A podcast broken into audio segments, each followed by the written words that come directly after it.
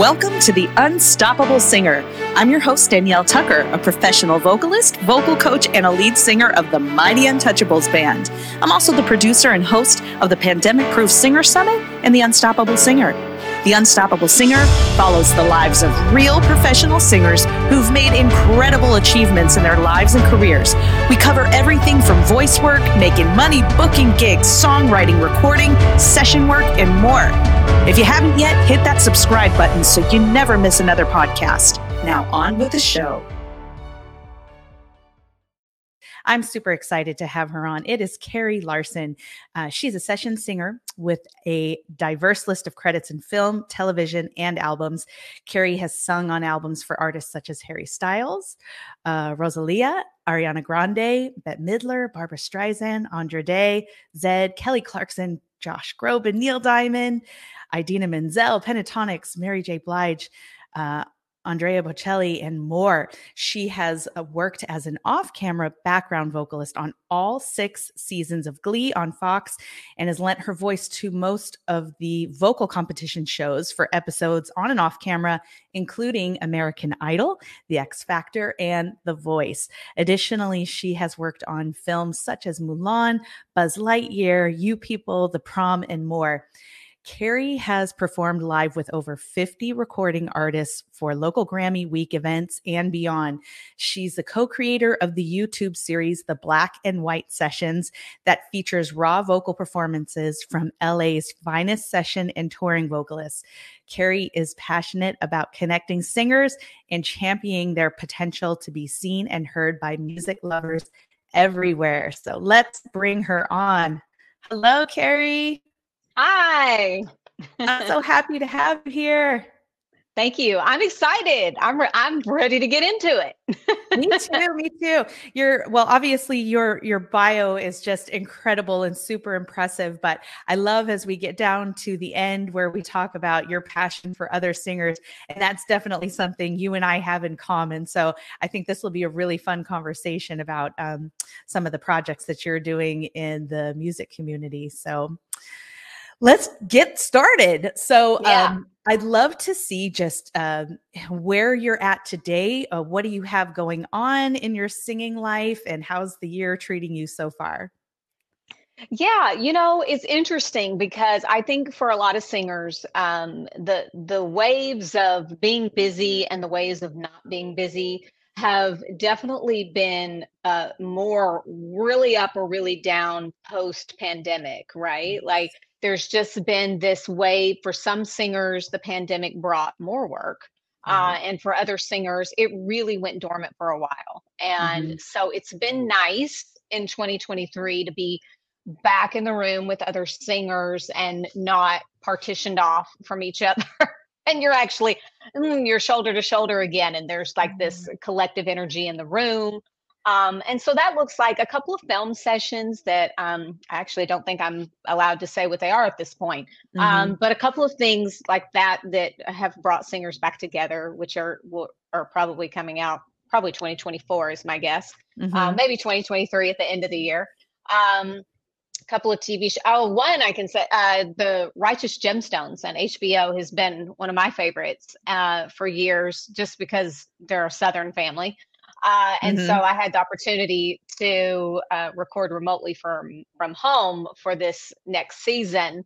Um, so I'm excited for that to come out this year. Just you know, it's a really inappropriate show for children. So not the children, okay. but earmuffs, it's uh, but the southern and the the church stuff. Yeah, it's it's uh, it was fun to get to play a little off camera role in that for this season. Have fun. Hey, um, yeah. you know what? Something caught my attention that you mentioned before about um, singers, uh, what we've experienced so far from the pandemic, just as far as like an influx of work after kind of coming back and then things just being a little um, imbalanced. I'm glad you mentioned that because um, uh, I'll be announcing soon this year's uh, Unstoppable Singer Summit coming up. And in general, the theme of this summit is always um, talking about uh, singers uh, making a living, a sustainable career, building multiple streams of income. But this year in particular, we're going to weigh heavy on talking about creating balance and boundaries and the self care that it takes to create a sustainable career. I don't know if you're seeing this or not, but most of us experienced a complete halt in work. Then yes. there was this complete like windfall of crazy, crazy, um, you know, uh, opportunities that came our way. And I think uh, those two worlds crashing together has left a lot of us just completely overwhelmed and wondering how how do I go back in time and do those things that I said I'd do during COVID as far as like having more balance and a better pace in life because I'm seeing a lot of singers just completely cancel their entire week schedule or their month schedule just because they're just totally fatigued mentally not ready for it physically not ready for it but you know are you seeing that in your circles yes and uh it is real and you know i think i would i would tend to lean uh to say that my friends that live more in the touring world if you will mm-hmm. uh that do live singing um are experiencing it more just because the general public is so hungry for these in-person uh, events or stadium mm. tours or you know even uh, just smaller club dates whatever it is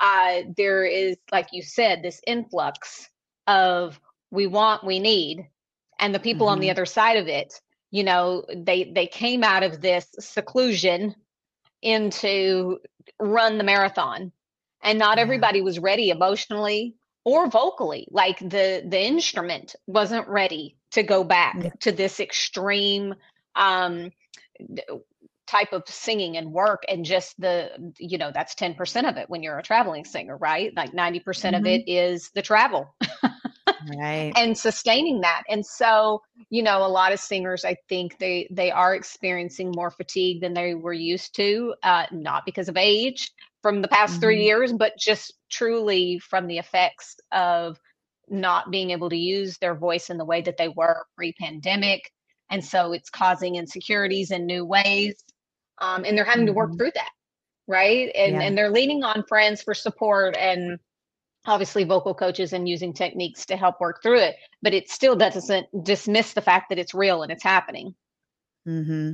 yeah it really is and it's it's such a um it's such a life skill to develop you know flexing that no muscle and knowing when to and when not to because i think most of us as as singers we really live in that uh FOMO state where we feel like if we say no yes. to any opportunity, we're never going to be hired again. We become irrelevant yeah. in ways. And, yeah. and I think we logically know that that's not true. But I think um, with where where we're at, just as as people now and everything we've experienced, uh, we do need to be better about have that self awareness to create that space we need so that we can show up and give our all and and you know be able to th- maintain a, a month long schedule of dates, right?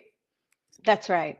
That's right. Yeah. And it is. And the other thing I would say about that is um you know the the fear of the the FOMO stuff and the fear of missing out, you know, so many singers were uh really truly unemployed for such a long time that even though they feel fatigued right now, the the fact that they were just home for so long, they're like I'm stretched to the limit, but I'm not saying no because they certainly yeah. don't want to give up their position in whatever that particular job is yeah. currently. And the hope mm-hmm. is they'll be able to come out on the other side of it, right? And that they'll be yeah. balanced and not damaged physically or emotionally um, as mm-hmm. they come mm-hmm. out on the other side of it. That's the hope. Yeah, definitely. What a what a place to be. Well, mm-hmm. um, I'd love to step back in time and talk about where you got your start as a singer. What's your background? Uh, where are you coming from? A musical family? How did you get your start? Yeah, well, I've got my my people are from East Tennessee, so I have my Dolly Parton mug today in honor of, awesome. of East Tennessee. so I'll I'll take my. I hear the accent. Mm-hmm. mm-hmm. and my mom was just in town from Tennessee, so it's you know the more we get in, the more we talk, the more country I'm probably going to get. Um, yeah. so all, all my family's from East Tennessee. Um, there's musical people all throughout my family um, that, you know, a lot of these people, uh, distant family members, um, aunts, uncles, cousins, things of that nature that have great voices or they play instruments, and most of them learned by ear. My dad played piano by ear. Um, but no one, as far as I know, was formally trained uh, in music. And so neither of my parents were super um, uh, academic, if you will, in the side of music, right? And mm-hmm. so um, I was the one. I came out singing basically mm-hmm. and they really didn't know what to do with me i'm completely deaf in my right ear i was born uh, wow. with a condition called microtia atresia um, mm-hmm. and so it was very unusual that i was able to sing uh, mm-hmm. that really wasn't something that the doctors had really seen much from their patients who have microtia um, so that was, you know, interesting in the sense that I never knew any different. So I was never right. affected per se by the lack of hearing. Um, and and really, even in today's time, there really have only been a few instances where I can say, mm, yeah, that was kind of a bummer. It would have been great to have two ears there in that mm-hmm. setting, you know. yeah. Um, but with that said, I had very supportive parents of my musical endeavors. And um, once I got to high school, I went to a high school in Gallatin, Tennessee, which is about 30 plus miles north of Nashville. And mm-hmm. so I was already near a very musical city, which was a benefit. Uh, but my high school was one of these high schools where every for whatever reason it's a melting pot of talent like the football players the cheerleaders the quirky kids everybody could sing play an instrument it was like this weird thing and i think that might still be the case there it's just been this wow. little melting pot for years and years and our high school choral teacher um, chorus teacher his name was james story he's still one of my uh, biggest uh, champions and cheerleaders and really was just a true mentor to me uh, through all of my formative and developmental years.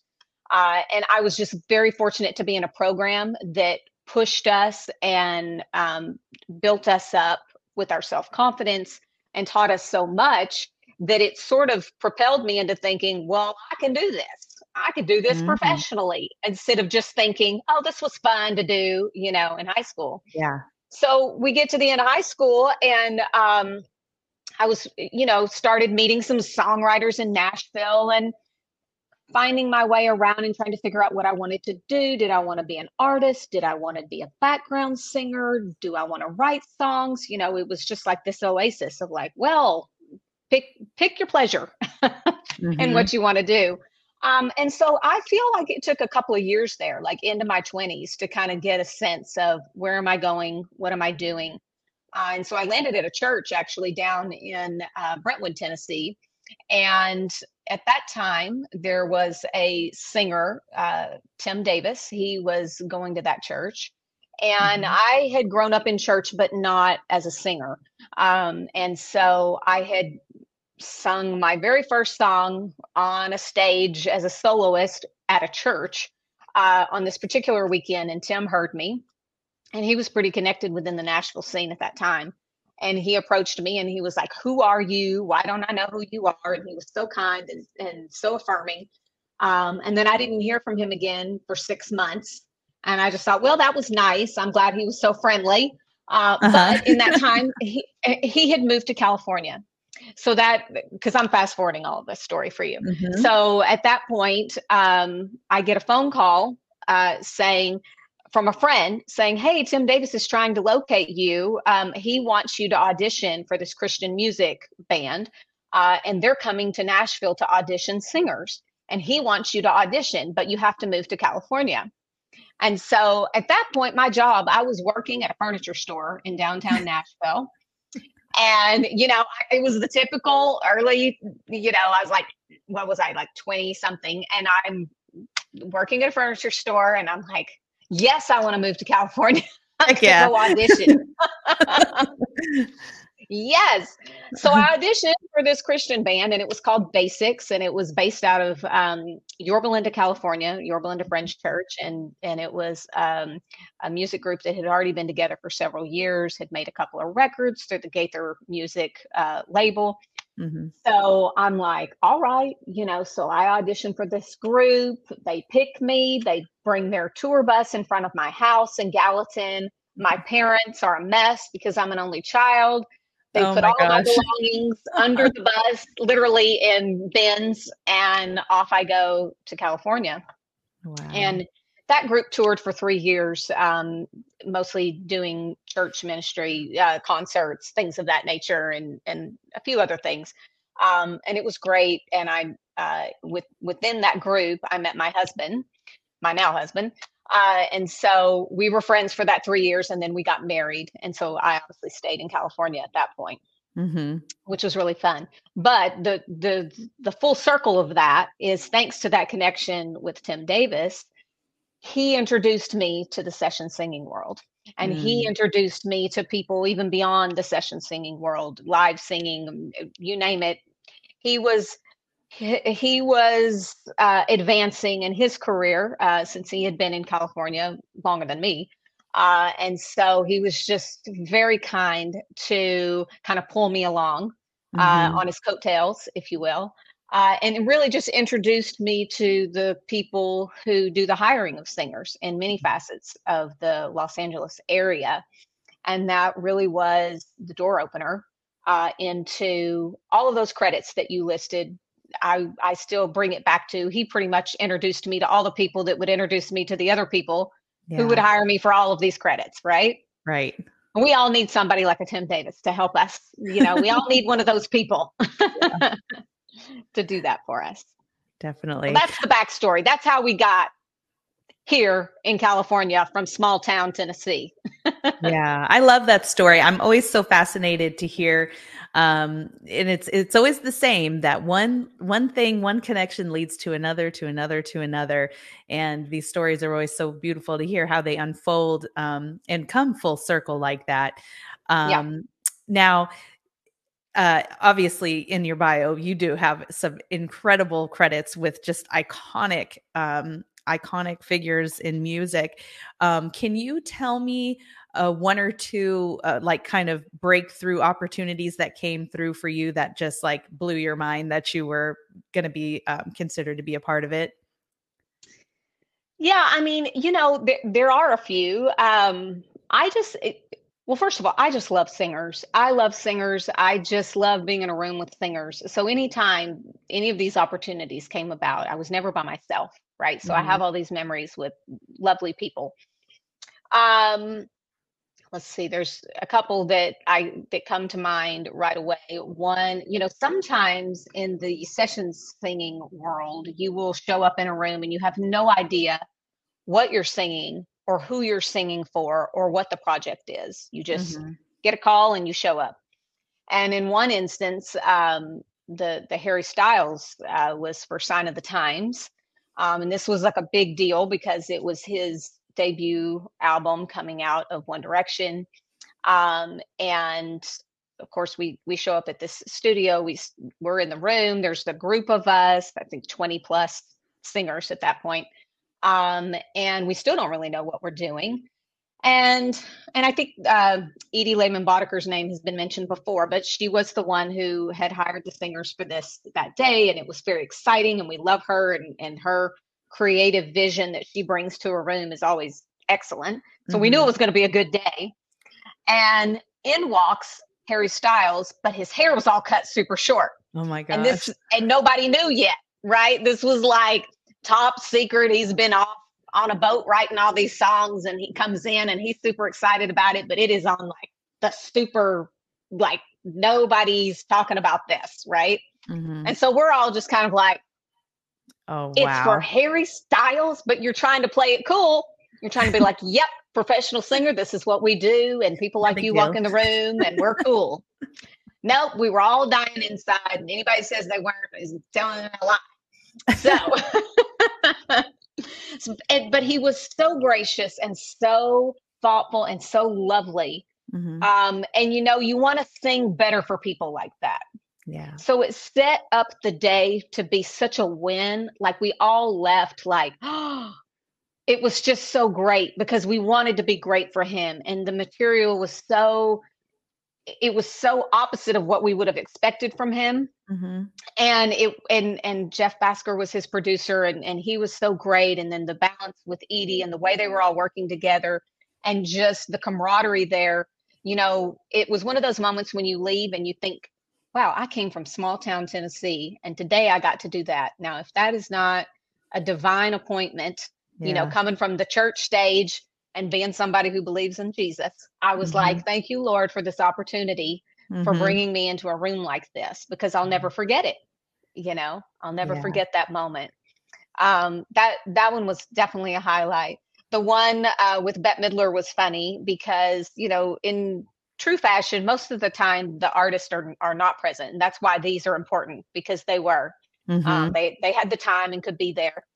And Bette Midler was so interesting because that project was with Marc Shaiman, and that was a Tim Davis. Um, he brought three of us in. So in those settings, these are really intimate. So when there's just three vocalists, you know, each of us individually have to be confident enough to walk into that room and know that we're going to be able to hold down the fort for mm-hmm. our part. Um, and then because like in film scores or things that are more large group gospel choir, whatever, you you've got more wiggle room to be a little more wild, if you will, um, within mm-hmm. your approach, or just you're, you're creating a sound that's a large group sound. And in this scenario, mm-hmm. which is three of us, there was something very specific that they were looking for. And they had been trying out singers for a while, incredible singers, like some of the best singers in the world had already been working on these songs. And it was uh, just not the sound that they were looking for, which we can speak about that too, about singers, how they get in their head about that kind of stuff. Um, right. But in that situation, um, this worked. And we were just, but thankfully, we didn't know that we were like the third or fourth group of people who had tried this until after the fact, because I think the pressure would have been bigger, right?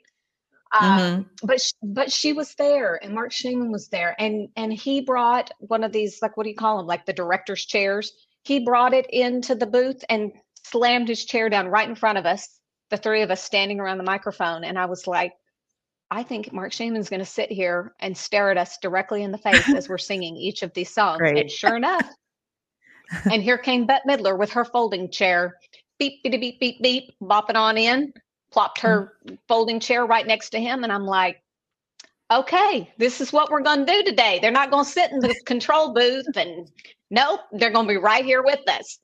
And it was, it was just incredible right because yeah. they they cared that much about the music and they cared that much about the approach the sound the tone the placement every element of what we were doing and bringing to the table mattered and we knew it mm-hmm. and we all we we were one unit and i think that mm-hmm. at the end of the day if you do this for a living it really you have to be that passionate about details uh, you mm-hmm. have to mm-hmm. care that much right? About um, precision and and things that like not all singers want to live in that space of technicality.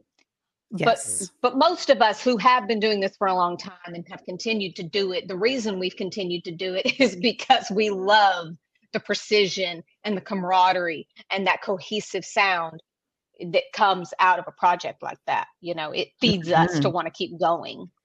Um, yeah. So those are those are two that were are just really fun ones because the artists were there. I mean, there were there are others that the artists were there that were also lovely, um, mm-hmm. but those are two that were really fun. Yeah, that is so cool. I love those stories. Uh, I really I want to jump into the world of um, session singing. Uh, before we do that, though, uh, I want to ask just about the the direction of choosing a lane to go as a singer because it looked like coming out, um, leaving Tennessee, you had you had a lot of different directions you could have gone. You could have continued to go down the path of an original artist. Um, you know, you could have gone that way. You could have uh, been a touring background singer or session singer. You could have chosen any one of those pathways. Did you find yourself at any crossroads where you just you had decided that, well, you know, I, I'm letting go original singing um, pursuit and i'm going to go down the life of a you know a working singer um, what did that look like for you yeah, you know, there was a period of time right before I left Nashville, right before I got that phone call from Tim Davis. I had really been pounding the pavement, making demos to be you know, in my mind, if you will, the next big pop star, right? Like mm-hmm. I had these, it, you know, I wanted to be that big belty Celine Dion type recording artist. And I was really driven um, and and that was a good thing at the time. I was really driven, and I was really pushing to work with the right producers and meet the right people, and travel and go to New York and come to LA. All of these things, and I learned a lot at a young age. But you know, dealing with rejection when you're 17 and 18 and 19 years old will take a toll mm-hmm.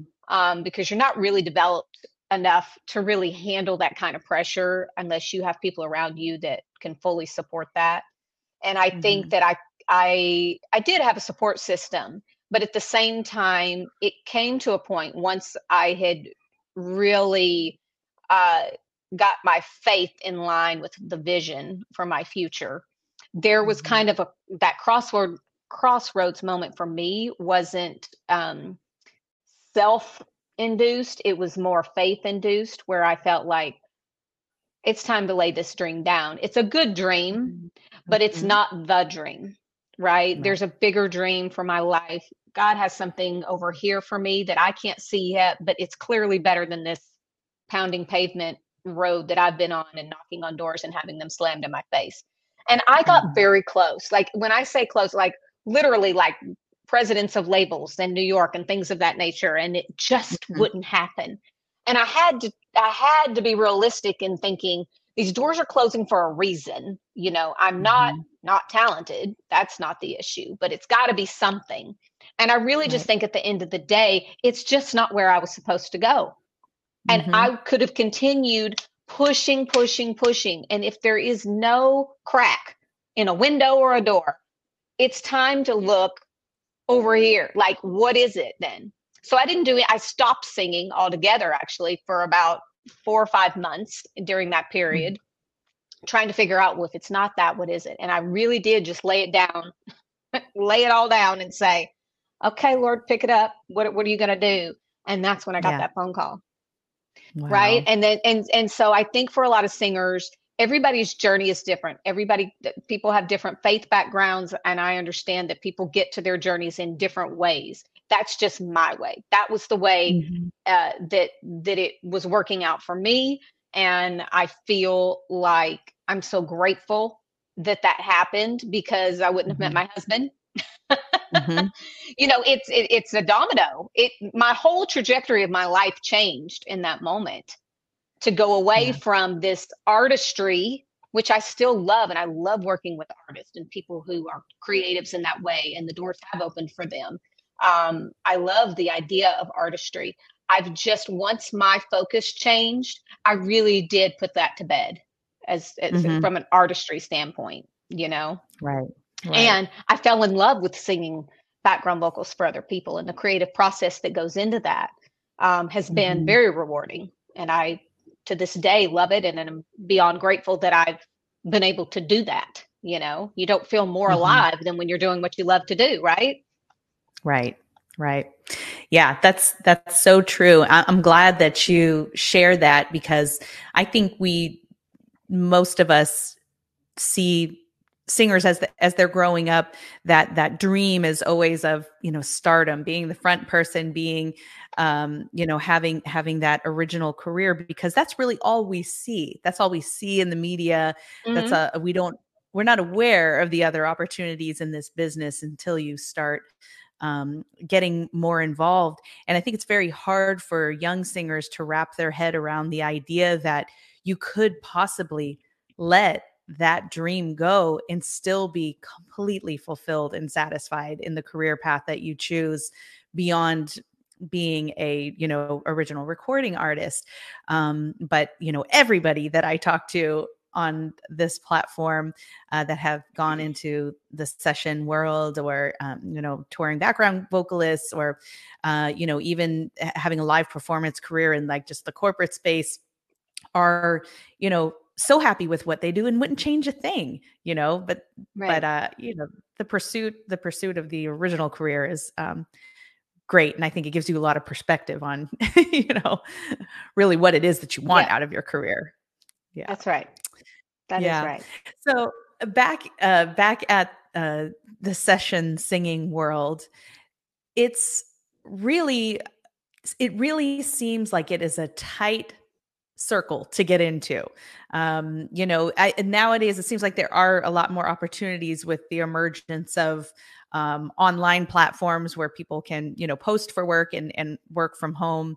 Uh, everybody seems to be kind of set up now after COVID. Everybody got their home recording studios done, but still, you know, for very um, for major film projects, uh, Disney, and you know things of that nature. It seems like there's a tight knit circle to get into.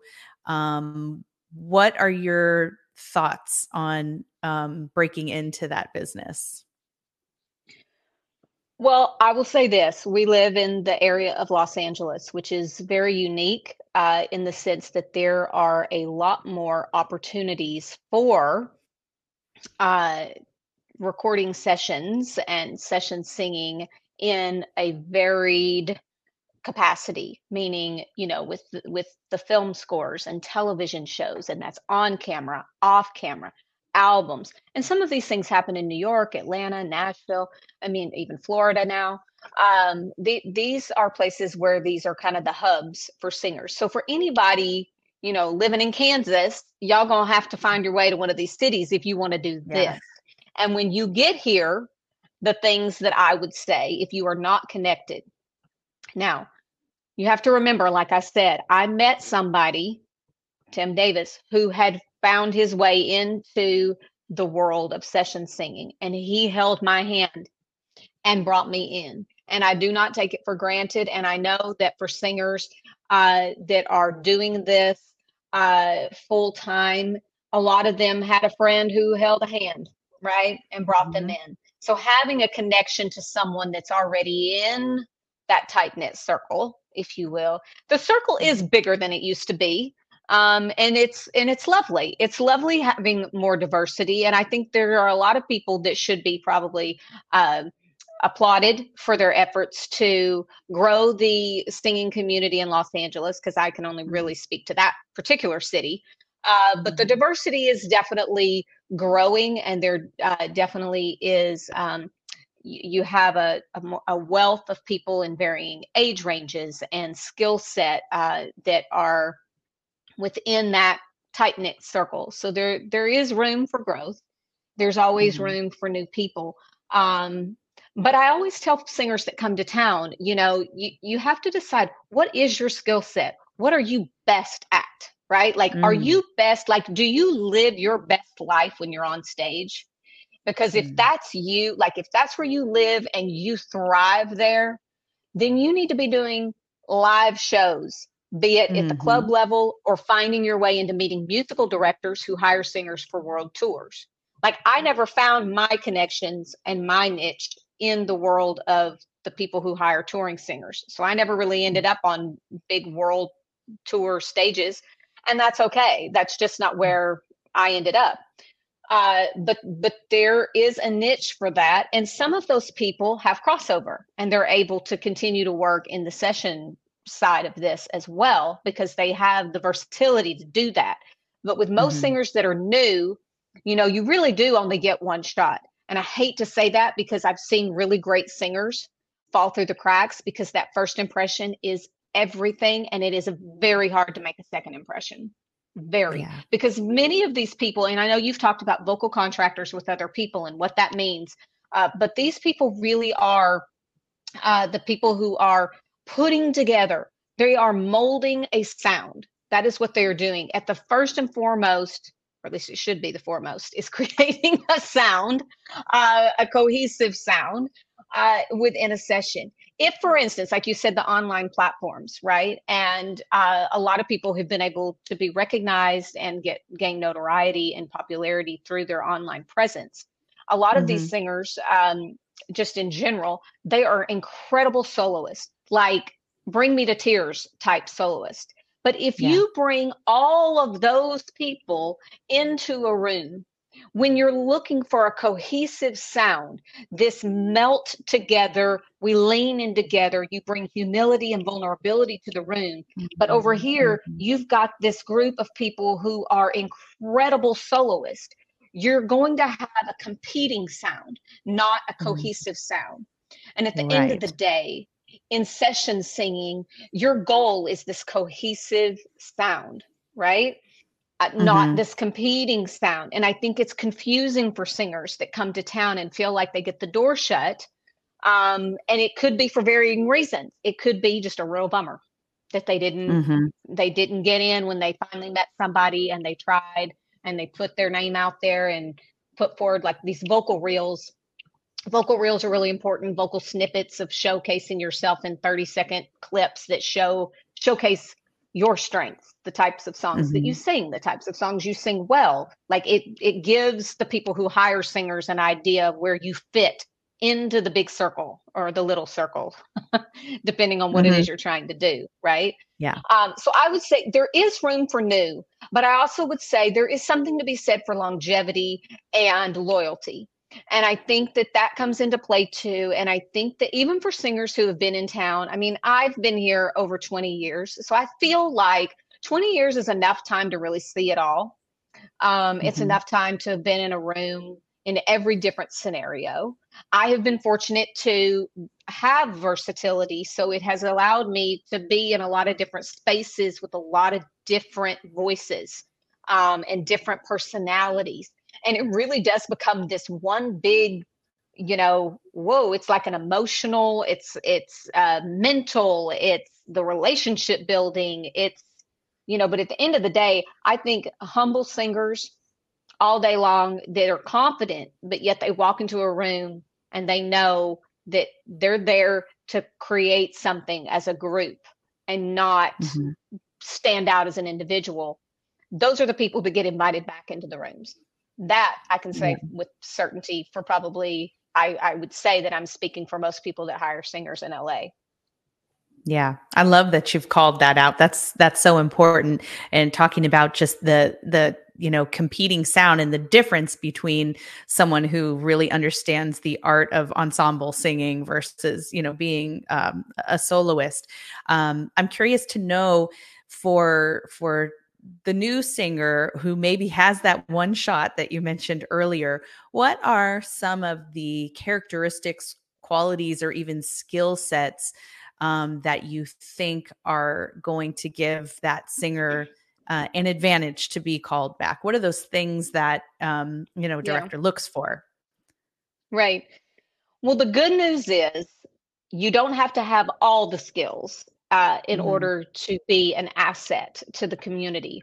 Um, like I said, being in a situation where I have had the ability to be in rooms with complete versatility, um, mm-hmm. I would say this. So, for the singers who are extremely good readers, right? People who can just walk into a room and read down a chart very quickly, those people really need to have a handle on what what do they bring to the table vocally? What is their range? Do they sing in tune? Now that's across the board. Singing in tune is baseline. If you can't sing in tune this is live singing maybe not studio singing because again like mm-hmm. i said that precision that you're looking for and the accuracy matters. So singing in tune is i think a prerequisite to get into this mm-hmm. right um right. tone. Like how do you blend? What what is your blend like? Are you able to manipulate your placement in order to create maybe a more childlike sound for this maybe a more pop sound here? Are we going to go super choral here? Is this like legit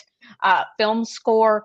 Who are those people? And and you know the interesting thing about that is there are people in that space that are the most incredible uh, classically trained singers and some of them play well over here in this other section of like more fun and uh, you know like cartoons or things of that nature animated features. I, and they do well there too. Some don't. They just live over here because this is what they do and they do it so well and they don't have time to be over here doing this other stuff right? They're mm-hmm. off doing LA Master Chorale things of that nature.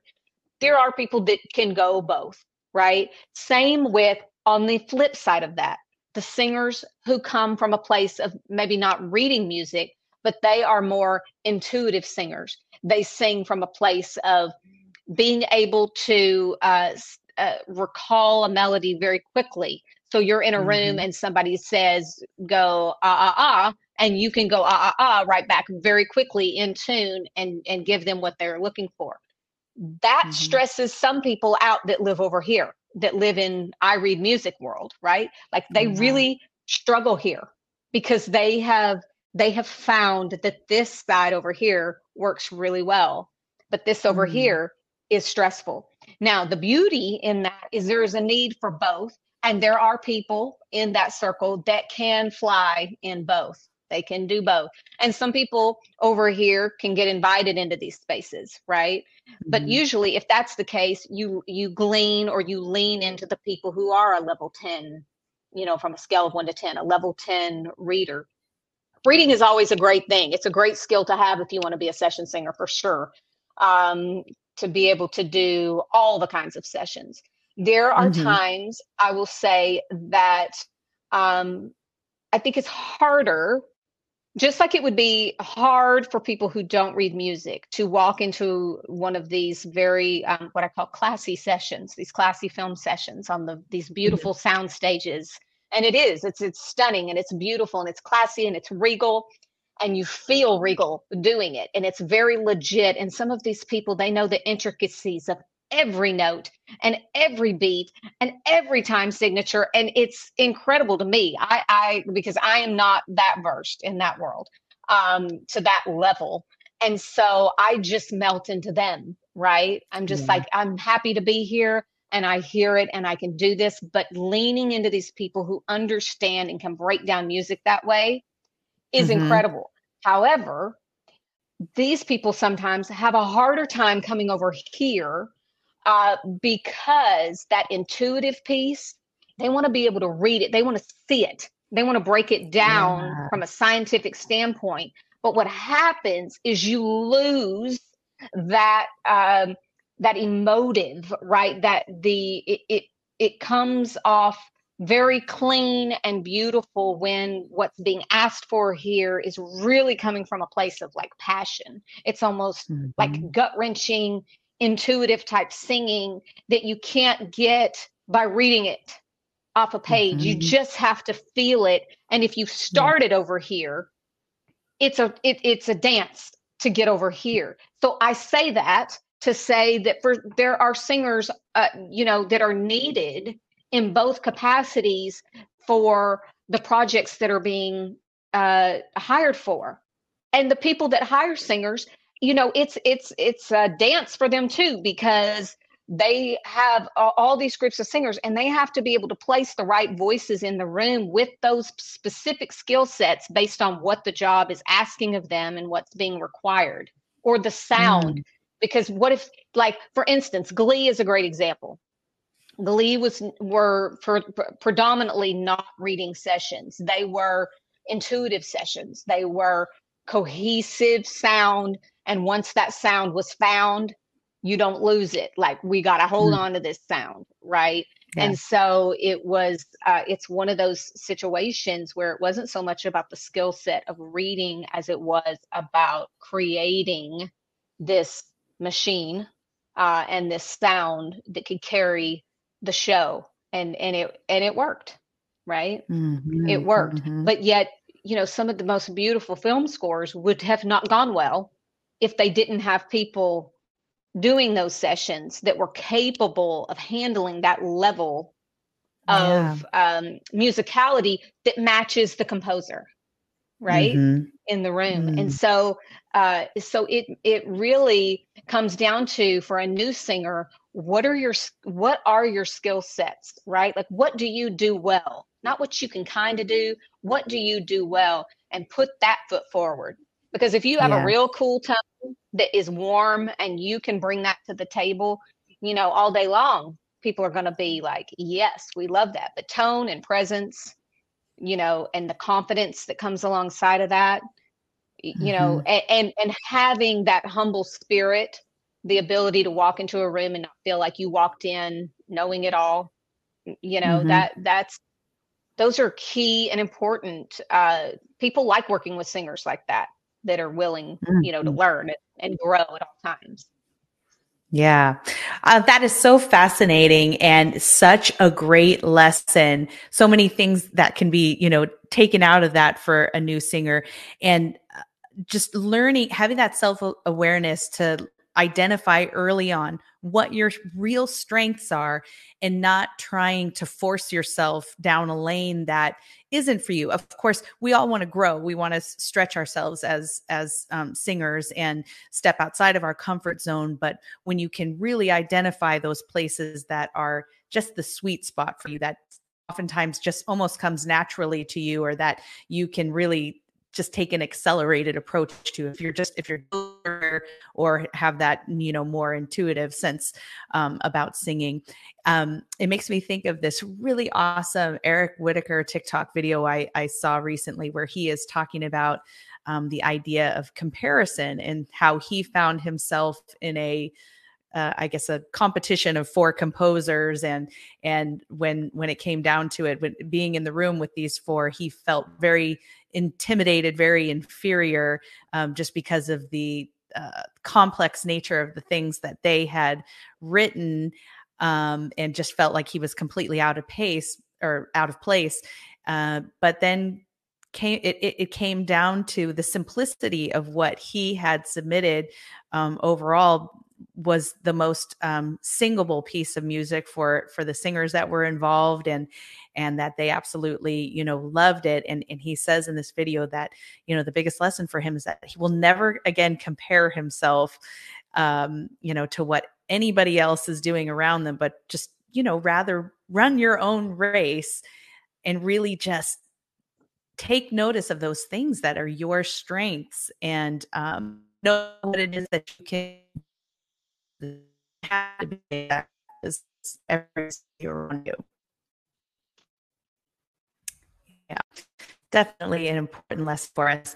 And you have been in the company of some really countless, you know, incredible session singers, and now um, you have uh, you are the co-creator of um, a, a YouTube series. I'm looking for the title here uh, the black and white sessions. Tell me about that.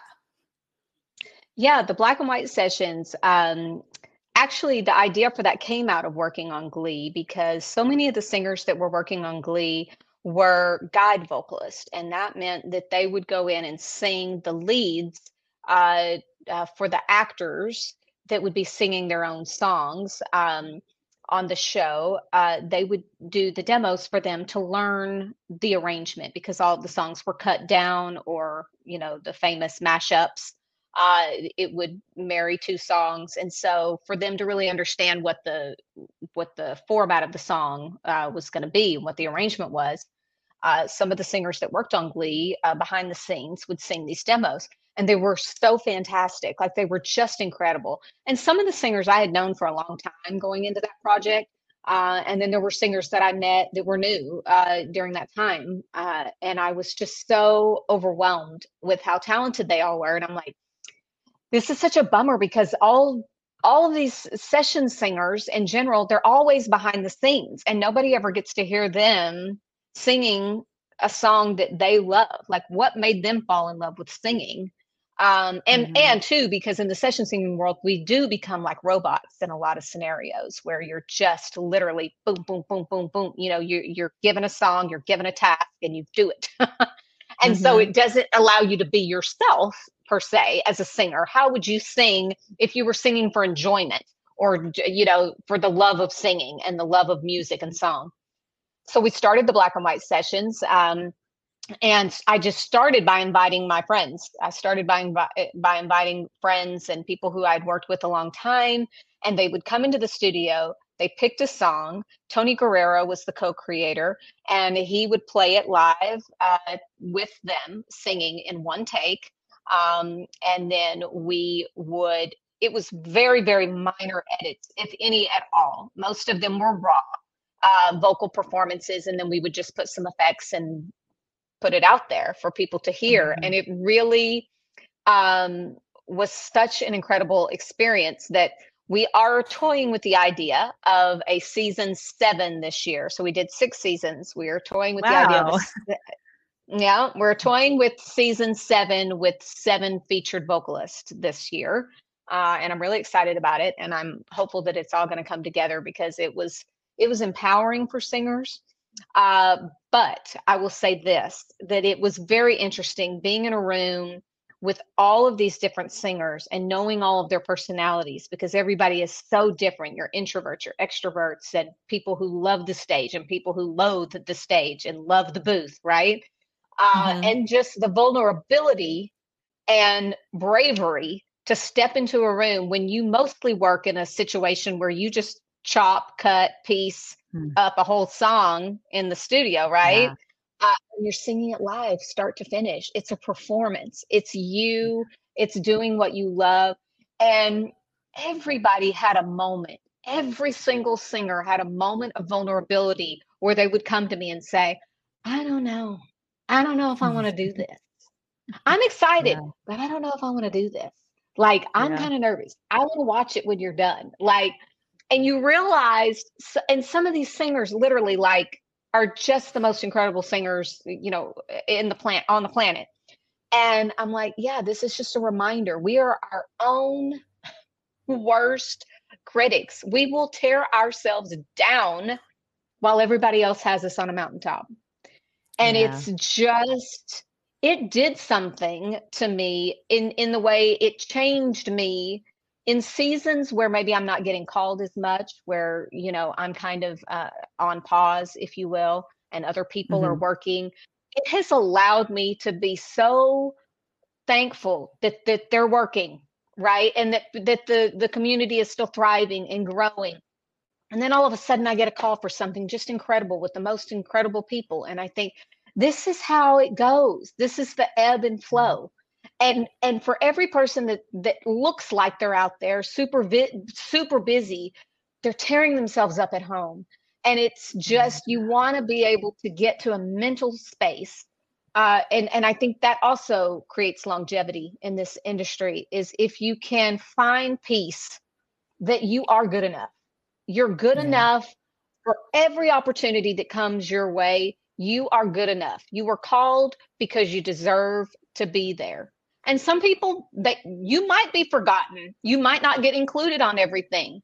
But and i said this years ago at an event i was speaking at for gerald white uh, for his sight singing class. I said you know there have i am not i am not immune to the days of laying in my bed crying my eyes out because i saw a photo on instagram of all of my friends at a session and i wasn't invited. And i said that's it. Mm. this is the end. My career is over. I'm done. That was it it was a good run. I guess I should, you know, go find the, the, you know, start looking for a job. Like literally would send myself into oblivion. Uh, and, and you know those, that was years ago, but it's real and it happens even today with singers. And it and mm-hmm. no one is immune to those feelings. They're just not. And so I mm-hmm. encourage singers that are watching this, be it in the live space, the corporate space, because that's competitive, you know all of these mm-hmm. arenas are competitive the touring singers you know it's it's a competitive world um, but coming into it not trying to tear people down but build people up will 100% just take you the long the long road the long road of success and longevity i think versus the short and quick way and you fall off a cliff because you can't sustain it. It's too hard. Yeah yeah. Oh, Keri, those are such important words. I'm so glad that you said that. Um, and and in this, you know, day and age of social media and seeing, you know, seeing on a daily basis what other people are doing, you really got to learn to guard your heart, you know, when you're when you're um scrolling and and watching but but it's so important what you said is that uh you know if you're called you are meant to be there that's that's um you're worthy of it and um, just because you see some singers on other opportunities that was their opportunity not yours. The ones that are yours are going to come to you and just you know keep your head down keep running the race and celebrate the victories of the other singers around you and uh, that'll that kind of energy that kind of flow that you carry on in your life are the things that will help you build momentum help keep you in those circles help keep you in a good you know mind space for it but thank you very much for sharing that um, this yeah. has been a great conversation and, i just oh, yeah yes people should you should go to the black and white sessions it's just the black and white sessions on mm-hmm. youtube mm-hmm. uh, there are six seasons of literally the most incredible vocal performances from a lot of singers you have never heard of, but they mm-hmm. are truly gems. And it's just, I've had friends say, Oh, I just create a playlist and I just listen to it around my house or whatever it is, mm-hmm. you know? Mm-hmm. Um, and it's lovely. It's, it's such an incredible series. And like I said, I am such a, such a champion for, for great singers and, and these people work hard and they're really good at what they do. So I just, I, I'm only plugging it because we haven't done one since the pandemic. We were poised to do one in 2020, and of course it got canceled. Mm-hmm. Uh, so I, I'm still just really proud of that project. Yeah, that's so great. Yeah, definitely. Everybody, please check out the black and white sessions on YouTube. I went ahead and posted your social media links too, so everyone can go and check you out on social media. Um, I've loved our conversation so much. Um, I know that there's so much more that we could talk about, but before we wrap things up, I want to uh, tell everyone about you know an important event that you have coming up. You've got a really fun show that's coming up um, in june june 24th at the catalina jazz club in la you are going to be um, supporting Alisan Porter the winner of the voice a few seasons ago um, as a background vocalist. Tell us about that show yeah, Alisan, I call Alisan a unicorn. Uh, she is a unicorn vocalist, and anybody who oh, watched oh, yeah. The Voice already knows this about her. Mm-hmm. Um, but mm-hmm. I've been mm-hmm. singing with her since 2019, I think, um, and doing live shows with her. And I've never done a show with her that uh, is the same. They're all different, mm-hmm. and she's just um, a firecracker on stage, and she's uh, she puts on such an intimate show, no matter the size of the room.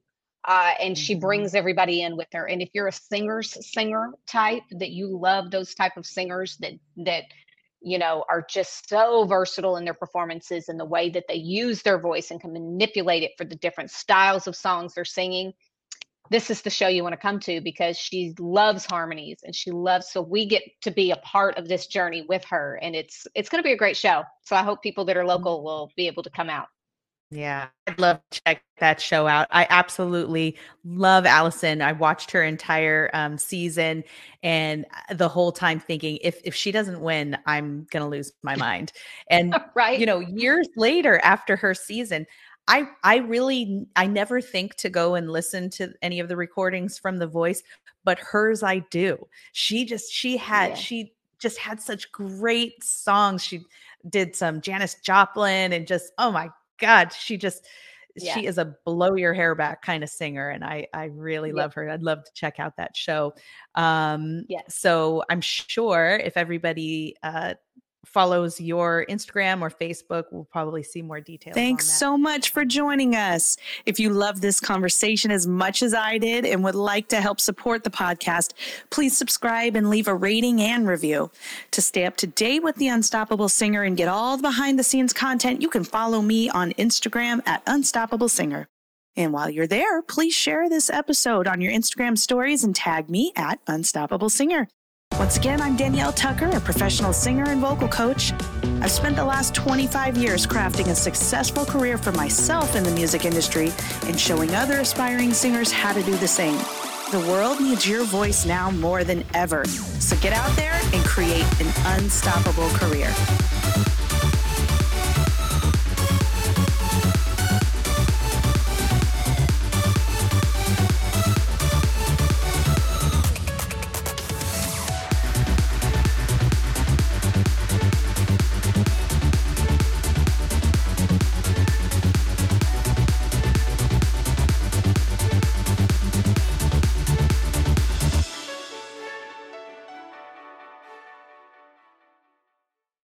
Thanks so much for joining